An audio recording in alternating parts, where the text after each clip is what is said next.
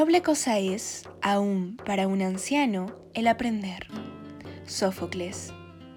Buenos días, mi nombre es Luciana Fuentes y el objetivo de este podcast es poder hablar sobre la literatura griega, con énfasis en Sófocles, uno de los mayores poetas clásicos de la antigüedad. Ahora vamos. La literatura griega ha marcado el comienzo de toda la tradición literaria occidental y ha influido en múltiples aspectos, siendo la base y el modelo de los principales géneros literarios posteriores a la época. Pero ¿cómo podemos describir a la literatura griega?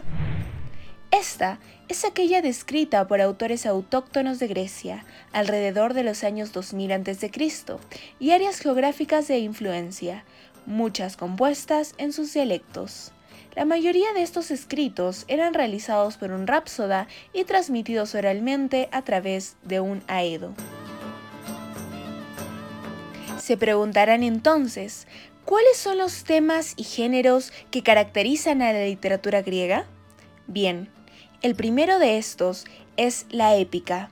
La épica canta las hazañas de unos héroes pertenecientes a un pasado legendario y cuyo comportamiento glorioso acaba convirtiéndose en un modelo de virtudes, de valor, fidelidad y nobleza. El segundo es la lírica. La lírica es una poesía cantada por un acompañamiento musical, la lira, es la base sobre la que se sustentará posteriormente el drama. Esta se desenvuelve en la polis, la ciudad-estado. Se debe resaltar a Terpandro, Alcedo y Safo y sus temas intimistas, pero también religiosos y algunos políticos. El tercero es la historiografía. Esta es la ciencia que se encarga de recoger e interpretar los hechos históricos del pasado. Está relacionada con el desarrollo de la filosofía y el pensamiento racional. Coloca a Heródoto como padre de la historia. Su obra Historias, Historia de la Guerra del Peloponeso y la producción de Genofonte. En cuarto lugar, tenemos a la comedia. La comedia abordaba la realidad social y política de Atenas en el siglo V a.C., el cual era el encargado de arrancar una carcajada entre el público, solucionando las problemáticas por medios generalmente fantásticos. Se resalta la labor de Aristófanes. En quinto lugar, tenemos a los diálogos. Entre los escritores destacamos a Platón. Sin duda, la creación del diálogo va irremediablemente unida a otro de los grandes inventos de la humanidad que nos ha dado Grecia, la filosofía.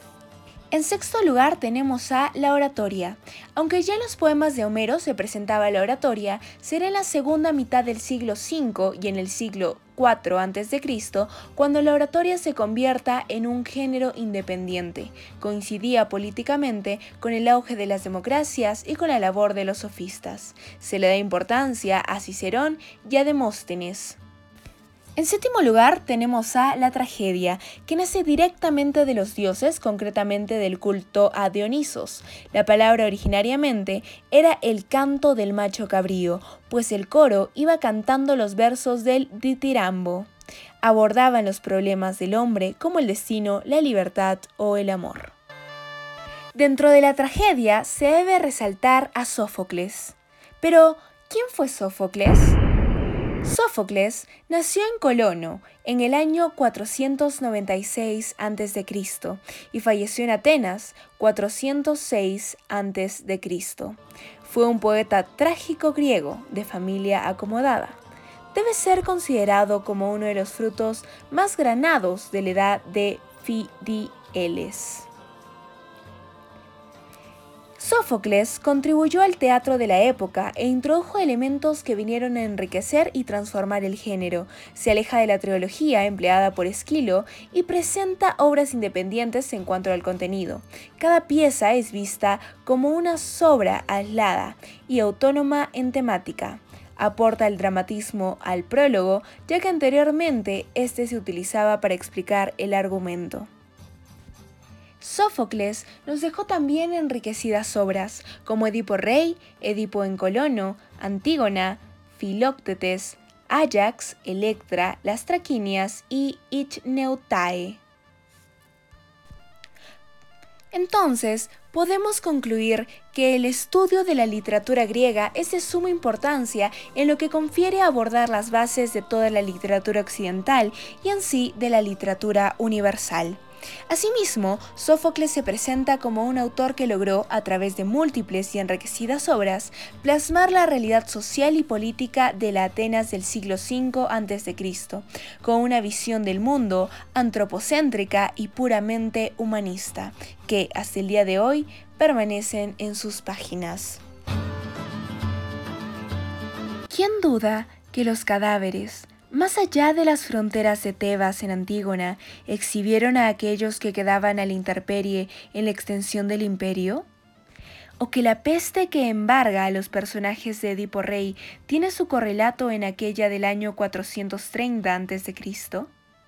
¿Acaso Ajax y Filóctetes no hablan en un lenguaje secundario de la corrosión que produce la guerra y que los mejores hombres se ven degradados o desplazados? O que las mujeres tengan que sobrellevar en soledad la ausencia de los hombres, como en Electra? Muchísimas gracias, eso ha sido todo por el podcast de hoy de la literatura griega y Sófocles. Esperamos que lo hayan disfrutado y que hayan aprendido. Recordemos siempre la importancia de impulsar la lectura y el conocimiento de la literatura. Muchísimas gracias.